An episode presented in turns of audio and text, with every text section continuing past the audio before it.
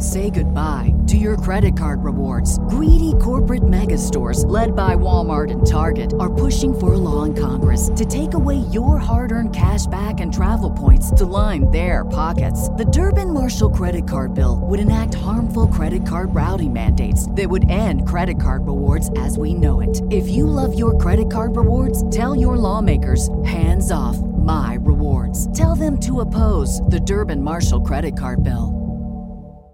When you drive a vehicle so reliable it's backed by a 10 year, 100,000 mile limited warranty, you stop thinking about what you can't do and start doing what you never thought possible. Visit your local Kia dealer today to see what you're capable of in a vehicle that inspires confidence around every corner.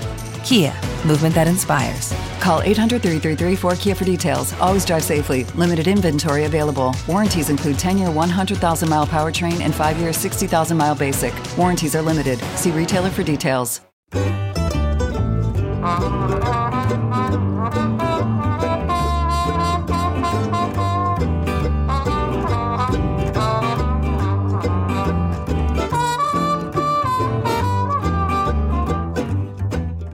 on the Ledge podcast, and this week I'm feeling the rage.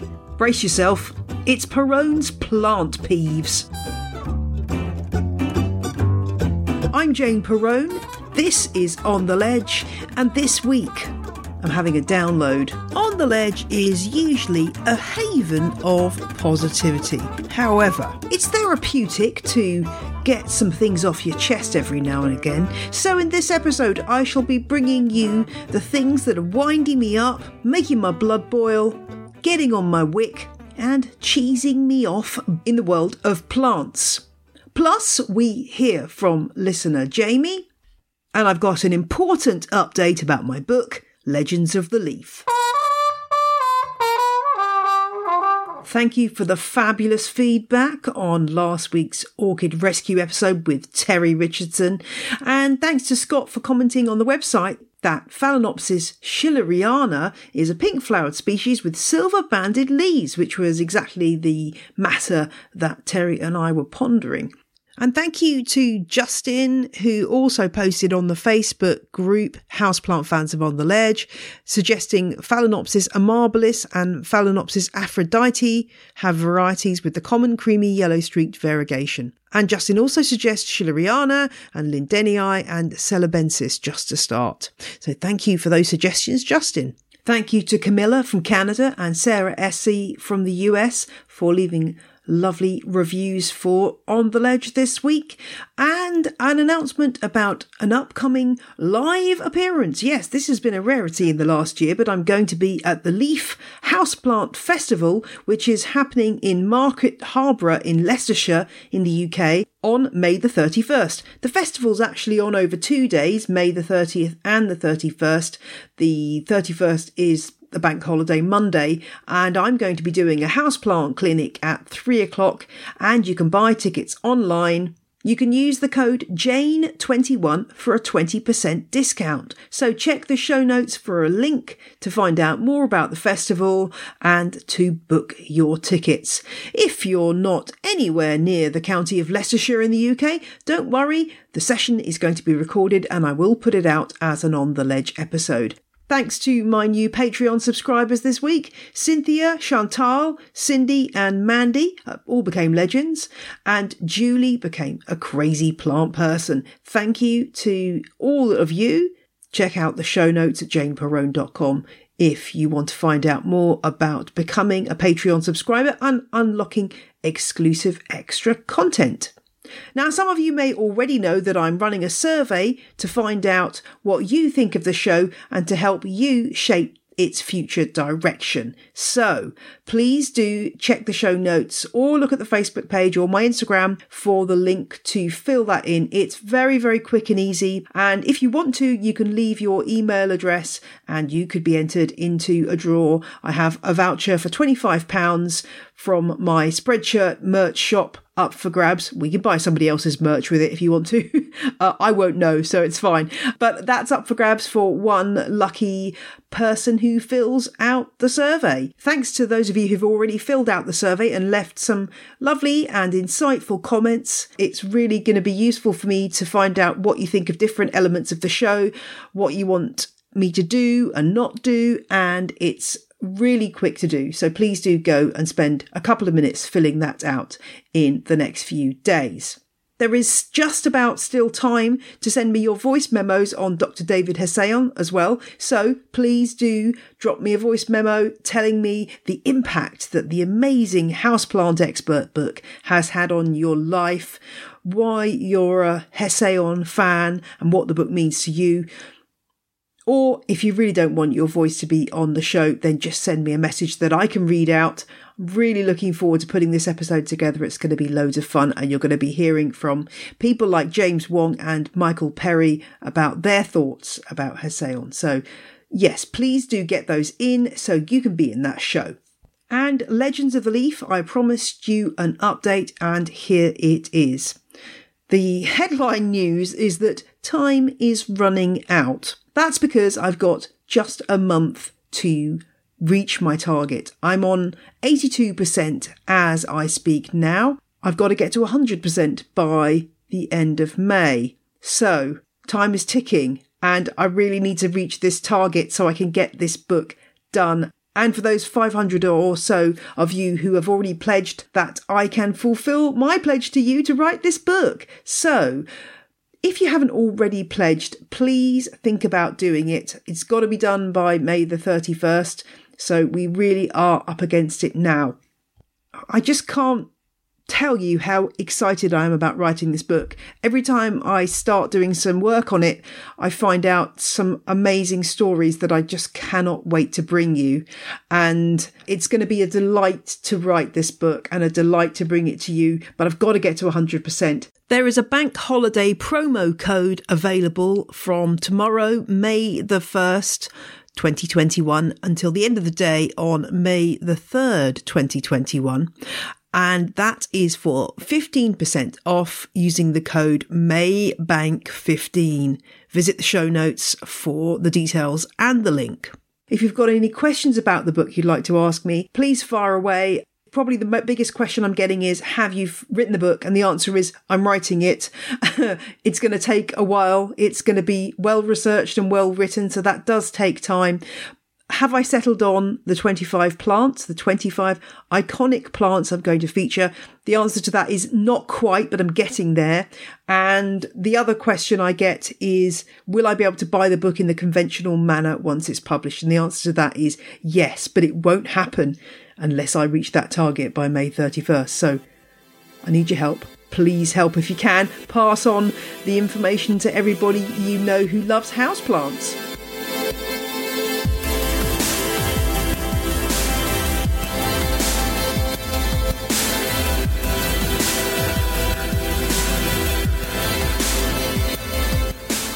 It was the discovery of a whole army of thrips on my Thaumatophyllum Xanadu Gold that possibly brought on an unusual fit of rage in the last couple of weeks. I thought I'd share some of the things that are causing me anguish this week, some of which you may agree with, others disagree, but hopefully there'll be some useful information along the way. So, what's up first? Well, number one is nets and bands around root balls in newly bought plants. Have you ever had this happen to you where you've bought a really lovely plant and you bring it home and you don't repot it straight away because the potting medium looks okay ish and you want to let the plant settle in? Then the plant seems to not do so well, or perhaps you just decide to repot anyway. And rummaging around in the substrate, you find something a bit strange. Maybe it's a parlour palm, Chamaedorea elegans, which is often sold as a group of young seedlings. And when you dig down, you discover that they're all being held together by a couple of rubber bands. Or perhaps you've bought a begonia and discovered that around the little root ball is some kind of fleecy netting that's wrapping around that root ball and it's not entirely clear what it's there for. There are two different things going on here, but I've grouped them together because they both have the same effect, which is as your plant grows, the band and the net both have the potential to stunt their growth and are much better off removed. Let's take the rubber bands first. Why are these put on? Well, it's merely the convenience of the nursery. So many plants, as I've said in the show before, are lots of young seedlings gathered together to make a bushy and more mature looking plant. If you look at the parlor palm Chamaedorea elegans in the wild, you'll see that it doesn't grow as a multi stemmed palm, it's got a single stem. So, what you're getting in that pot of parlor palm is actually maybe a dozen parlor palms all grouped together. And to hold them together and keep them in that nice shape, that's where the rubber band comes in. So good for the nursery, not good for you. It's easily fixed, you just need to carefully remove the seedlings from that pot and snip the bands and chuck them away. If you want to keep your seedlings growing together as a group, do, but make sure they've got enough room so they won't outcompete one another. And oftentimes you do find that one will do better than the others, and you might lose some of them along the way. But with the band there, it really does restrict their growth, so it's better off removed. The net, what's that about? Well, you often find this on young plants, and this is what's called a jiffy pellet, and it's a little netting container that holds a seed which then germinates and makes a plant. They used to be filled with a peat based compost. You can now get a coir based 100% peat free alternative. And obviously, I would always opt for the peat free alternative. But what about that netting bag? It is meant to be something that will degrade and decompose over time. In my experience, I've had these in my compost bin and I've also without realizing it, left them on plants and potted them up it takes a very, very long time for that netting to break down. A very long time. I'm glad to say that Jiffy, the company who makes these, has an announcement on their website saying that they are moving across to PLA netting for Jiffy pellets. And this is going to be an improvement because it's biodegradable and compostable. Although, even then, it's worth noting that it's compostable under what it describes as controlled industrial conditions, i.e., high volume, high temperature composting not the kind of composting you're going to be doing at home. So, what happens to the roots when they're surrounded by this netting? Well, uh, if you've got a plant with big old roots, then it will not be a problem to that plant. They'll be able to bust right through that netting and grow on.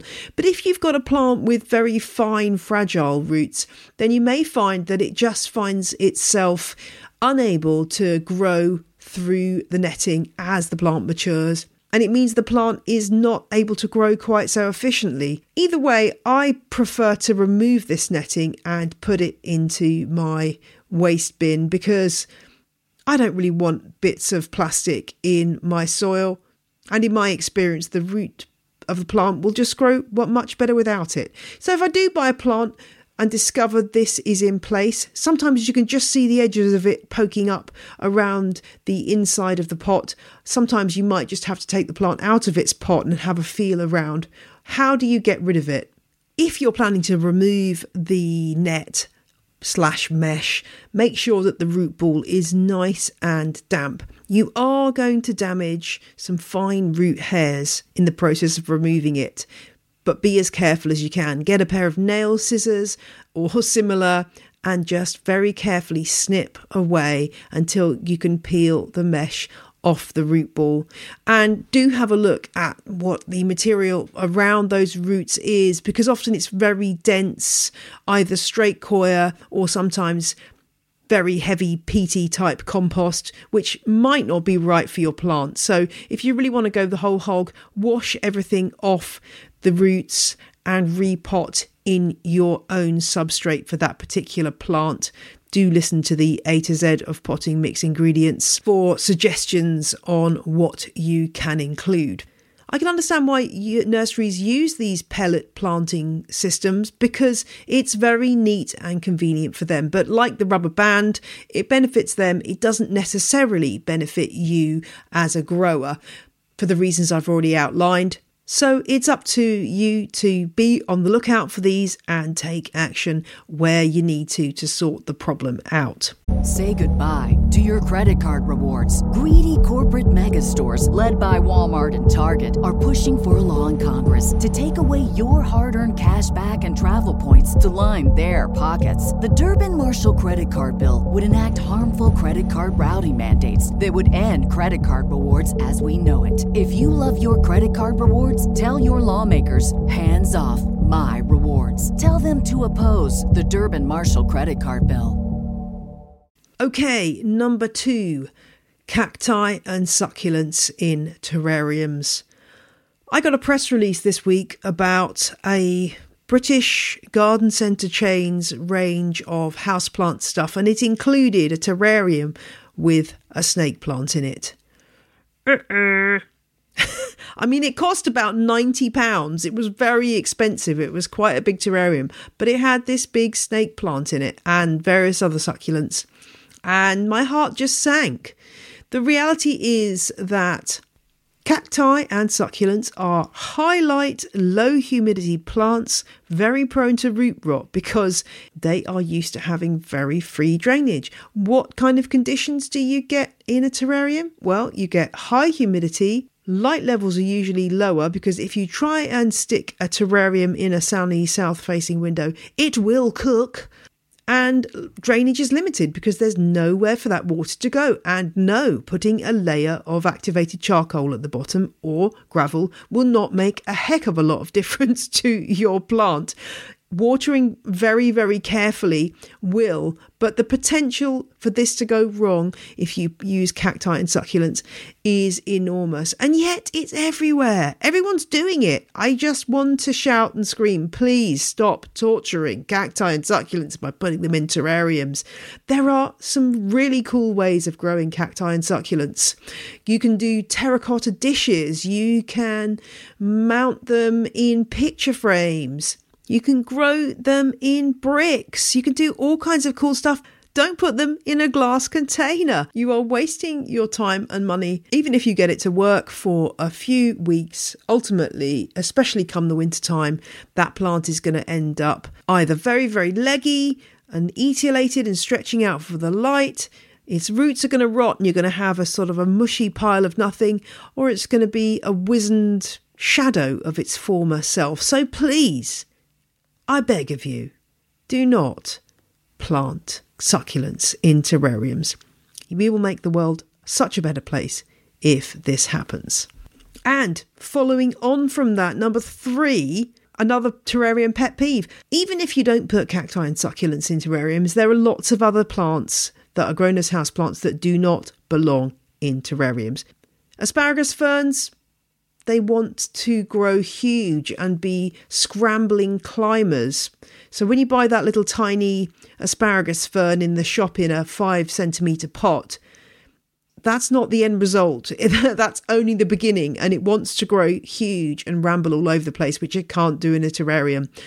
Spider plants do not belong in terrariums. Grown properly, they're rampant, they're big, they do not work in terrariums.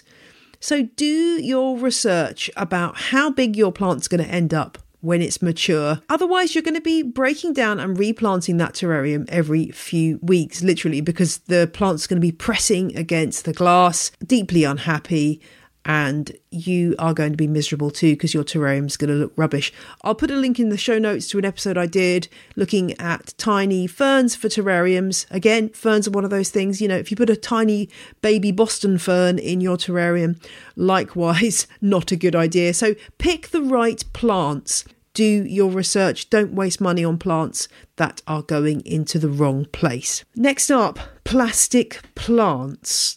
You get an extra hard Paddington Bear stare if you dare to call them faux plants. Habitat, which is a interiors shop in the UK, has recently launched a new range of fake plastic plants. In my head now, I've got that Radiohead song, Fake Plastic Trees, which obviously I can't play for copyright reasons, but if you've got that track to hand, stick it on your Spotify now while you listen to this segment of the show. Why do I hate plastic plants so much? Well, I just think we've got enough plastic stuff in the world already. If you're going to have a plant, make it a real one. If you've got a spot in your room that is not hospitable to plants, don't put a fake plant in there. Put a beautiful piece of pottery or a beautiful artwork, a piece of embroidery or a painting of a plant or a print of a plant. Don't put a fake plastic plant in there. I don't know why people think that's a good idea. The human eye has an incredible ability to spot these fakes. We're really quite good at it. And there's something just off about them. They make my skin crawl. I can't un- explain it fully. If you are absolutely dead set on using fake plants, do ask some hard questions of your supplier. For example, make sure that the plastic that they're made from is UV stable because some cheaper plastic plants will fade quite quickly in the sun to a rather unattractive and unrealistic colour after a year, two years, three years. So that's something you need to avoid because if you are going to buy a plastic plant, by God, you better be keeping that plastic plant for the rest of your life. Because number two, are they genuinely recyclable? I have been looking around at various fake plant sellers and some claim that they are they're often made from a mixed media of different kinds of plastics which makes them very hard to recycle. You can't just chuck them in your recycling bin and expect that they will be recycling recycled. They will probably end up in the landfill. Uh, third are they made from recycled plastic in the first place? There are some plastic plants that are this. I, in fact, I saw Wayfair has a range of recycled plastic plants. So this is starting to change. I think the industry is becoming more aware of its sustainability credentials or lack of. All that said, I've yet to find uh, a fake plant supplier who can answer all of those questions positively. But maybe there is somebody out there. If you know different, please let me know. I'd be really fascinated for your take on this topic. Next up, indoor olive trees. Now, these are apparently flying out of the doors of British garden centres at the moment. Well, there's a cleanfluencer. God, that's just the worst portmanteau made up word ever, isn't it? Somebody who's on Instagram who does. I think she started off really doing cleaning tips. Um, she's called Mrs. Hinch, aka Sophie Hinchliffe, and she's got a huge following. She's very popular. I've got nothing against the woman personally. I don't follow her. I don't know much about her, but it seems that she went to the garden centre and picked up two olive trees for her, her home. And as a result, lots of her followers went out and did exactly the same. Now, let's be clear it is possible to grow an olive tree indoors. Say, for instance, you've got a lovely big conservatory and you've got huge amounts of light to lavish on your plant, or maybe you've got a massive south facing bay window. Haven't got that? Okay. Well, your olive tree is going to get pretty miserable pretty quick. It may be okay over the summer, but during the winter it's going to be a real struggle to keep it alive. I can see lots of those olive trees that are being sold ending up dead in quite short order they're not going to like centrally heated rooms come the winter time and a lack of light and probably too much water let's face it. Now if you are looking for a really big specimen for a living room a tree effectively that's not going to be worried so much with a situation with no direct sunlight i would go for something that will be really reliable. I'm thinking of either Dracaena fragrans or Dracaena marginata, the dragon trees. These would make a good investment because they can cope with an erratic care regime, light levels far lower than the olive tree would be happy with. If you can find a really big specimen of the ZZ plant, Zamioculcas zamiifolia, which I have seen, some really quite substantial ones, uh, uh, three or four feet tall, that would also do really well as well. But the, I guess the main message is, and you know, as listeners to this show, you already know this do your research. Don't just go to the garden centre like Mrs. Hinch and think, oh, that looks nice, and buy it because that way is the road to a disappointing outcome of an olive tree rapidly losing its leaves or dying a slow, painful death to red spider mite. The end. Oh, and you're not going to get any olives, right? That's the other thing to say. Olive trees can grow really well outside in the UK climate and in other parts of the world. So have an olive tree outside if you want one, but please don't keep it in your living room. Let's take a break from the rage and hear from our listener this week. It's Jamie.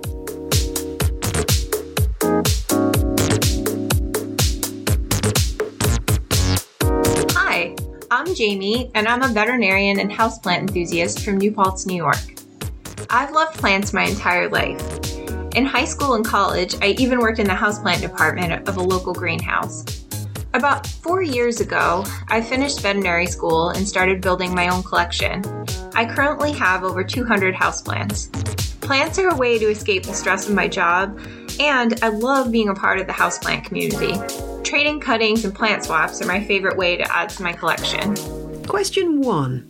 You've been selected to travel to Mars as part of the first human colony on the Red Planet. There's only room for one houseplant from your collection on board.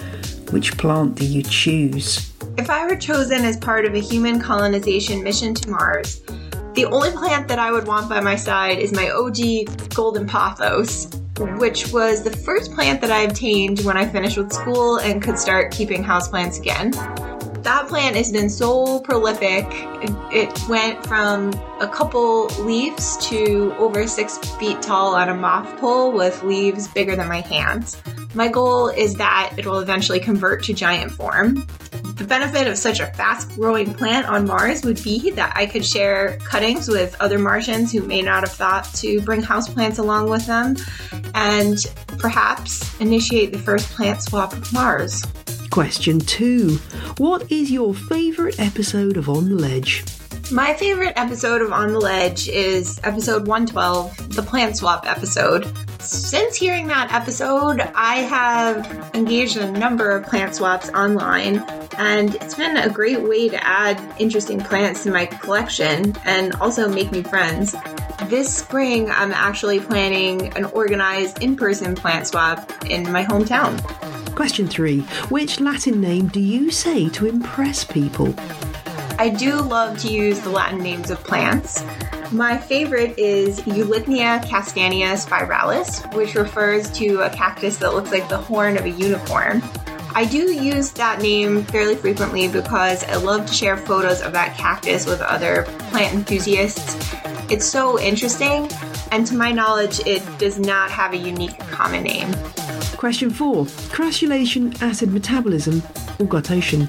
Between guttation and crassulacean acid metabolism, I will of course choose crassulacean acid metabolism because the majority of my collection is made up of rare and unique cacti and succulents who would not have evolved without it. And it's much more fun to say. Question five would you rather spend £200 on a variegated monstera or £200 on 20 interesting cacti? I would choose the 20 interesting cacti. There are so many species of cacti out there, and I'm always discovering new ones that I absolutely can't believe exist. So, to have 20 new ones at the same time would be absolutely mind boggling. Thank you, Jamie. As discussed a few weeks, was it even months ago, I want to refresh the questions for Meet the Listener. So if you've got any suggestions for what I should ask in this quick fire round of five questions, drop me a line and let me know. And if you want to be involved in Meet the Listener, then also an email is required on the ledge podcast at gmail.com. Right, back to the raging. Next up, it's oh, this one. People who say there's no such thing as too many plants. Please stop spreading this lie. There definitely is such a thing as too many plants. Every single plant that you own needs a certain level of care. Now, that could be two minutes a month, or an hour a week, or somewhere in between. So, whatever that number is, a number of minutes a month, multiply that by the number of plants you have, and there will come a day when you become overwhelmed and the plants that you love aren't bringing you joy anymore, they're bringing you stress. It's all very well to say there's no such thing as too many plants, but actually, this can be a really negative message because it's encouraging people to overstretch themselves, spend too much money on plants, and actually not enjoy the plants that they've already got. Do check out my episode on plant hoarding for some pointers on when your plant collecting habit might be tipping over the edge into hoarding. For some of us, though, it, it's not as extreme as that, but it can just be the case of, oh gosh, I've got a thrip outbreak and I actually have 50 plants I need to spray daily for the next two weeks. And actually, I've got stuff I need to look after. I've got a job, I've got children, I've got pets, I've got elderly relatives, I've got other responsibilities. And uh, it's just not working. So please, please don't say there's no such thing as too many plants to people because it isn't true. And as I've said before on the show, everybody has a right number of plants right now, and that number might be one. It might be zero for some people for a while. We all go through tough times in our lives when we have to pull back on the things we have to do. And sometimes that means getting rid of plants. So don't feel bad if you say to yourself, okay, I'm just going to have a capsule collection of houseplants that I love and I'm going to get rid of the ones that aren't bringing me joy. That's absolutely fine. Don't feel bad about it. It's normal. But the way you can avoid that is by getting over this there's no such thing as too many plants mentality and instead saying to yourself, before you buy a new plant, how am I enjoying the plants I've already got? How, mu- how am I learning about them and nurturing them as a way of overcoming this, oh, the little dopamine hit that you're going to get from putting that new plant into your basket at the plant shop? And on the Houseplant Fans of On the Ledge group recently, Greg posted something which really distills the thoughts I've been having on this subject. And this is the summary of what Greg says. I think part of what can make the idea of buying a particular new plant so enticing is a process that we go through with plants we already have. When I'm looking into a new house plant I just learned about, I look at photos of it on Instagram, I read about it on Wikipedia, etc. In that moment of really engaging with information about the environment the plant comes from, I get really excited about it. Then, provided I buy the plant, that process of really engaging with it doesn't happen again, and that enriching context fades from view. For those of us with tons of plants, what if we looked at plants we already owned as if they were plants we were considering buying? If every day we just picked one from our collection at random and read up on it as if we didn't own it yet, would that reinvigorate our passion for the things we already have? Greg, this is a brilliant thought, and I think we should all try doing it this way. I know there are some people, though, who do go out and impulse buy and then find out what the plant is afterwards, which is not a good practice either, although we've all done it. But I think the key here is enjoy the plants you have and get them thriving. Yes, we can all buy new plants, but do it with a real consciousness of how that plant's going to add to your collection and what it's going to mean for your allotment of time that you have available for plants and for other aspects of your life. Okay, uh, next up, this is a Facebook quibble. Perhaps this is a bit of a nitpicking point, but I'm going to make it anyway. People who post the same pictures and query across half a dozen different Facebook groups on houseplants simultaneously. Yes, I know you want an answer right now as to why your begonia has died, but seriously, I just find that really frustrating when I see exactly the same post popping up eh, people who take the time to answer queries like this can can see what you're doing and it's almost like you're just demanding information without being prepared to really fully engage in a group.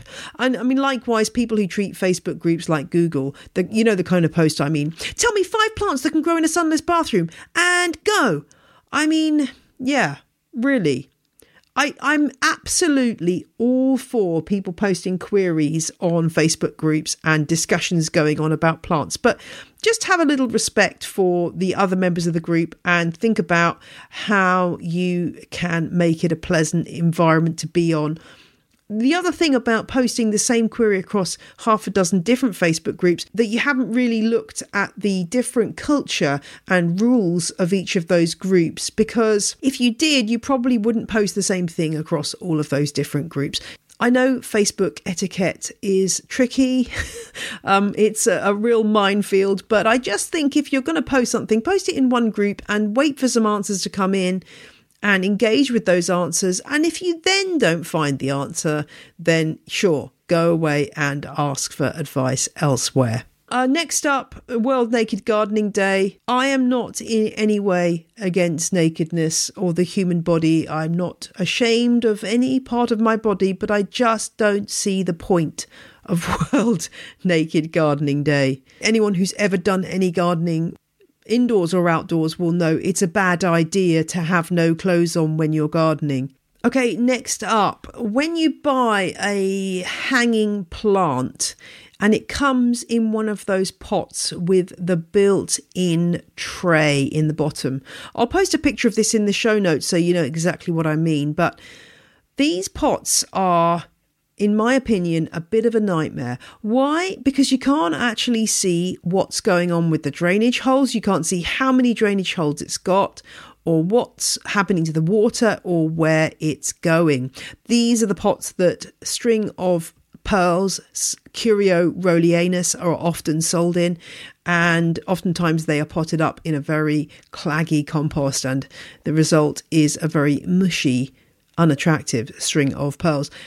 I always repot as soon as I see one of these containers because I just I like the ability to lift the pot up and see what's happening with the drainage holes and these just don't allow you to do that. And my final pet peeve is this.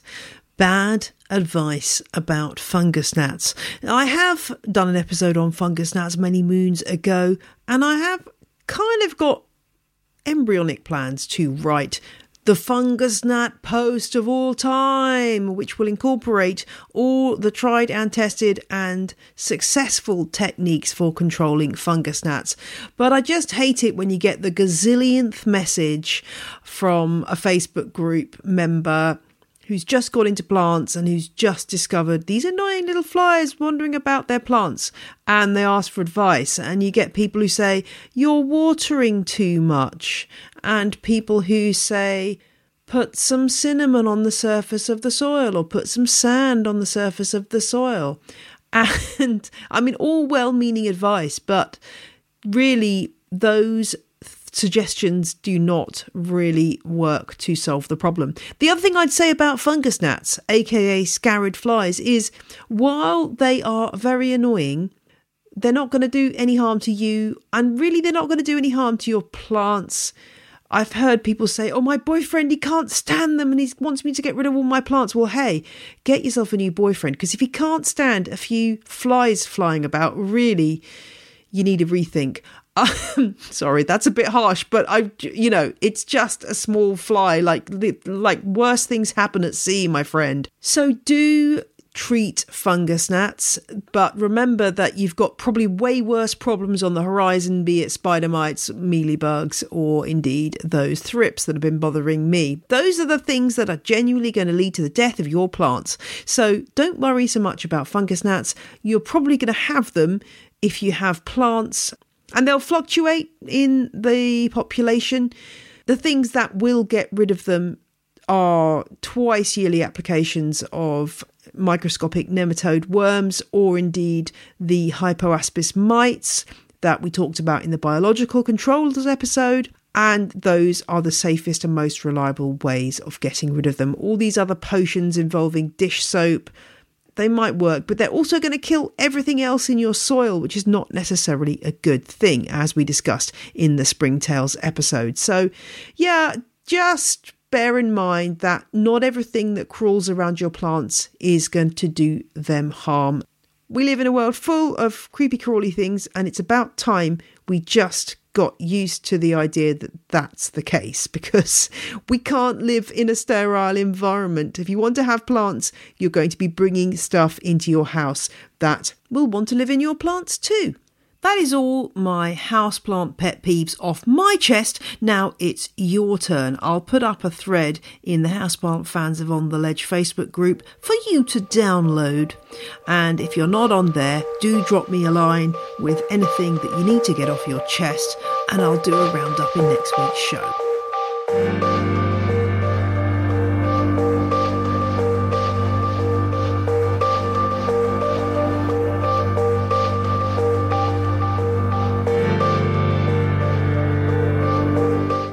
That is all for this week's show. I'll be back next Friday for more planty pontifications.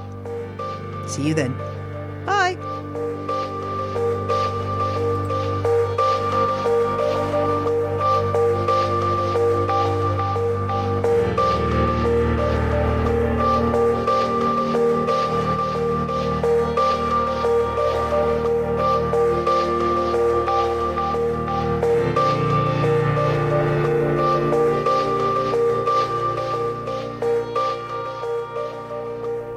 Music you heard in this week's show was Roll Jordan Roll by the Joy Drops, Enthusiast by Tours, Chiefs by Jazar, and Namaste by Jason Shaw.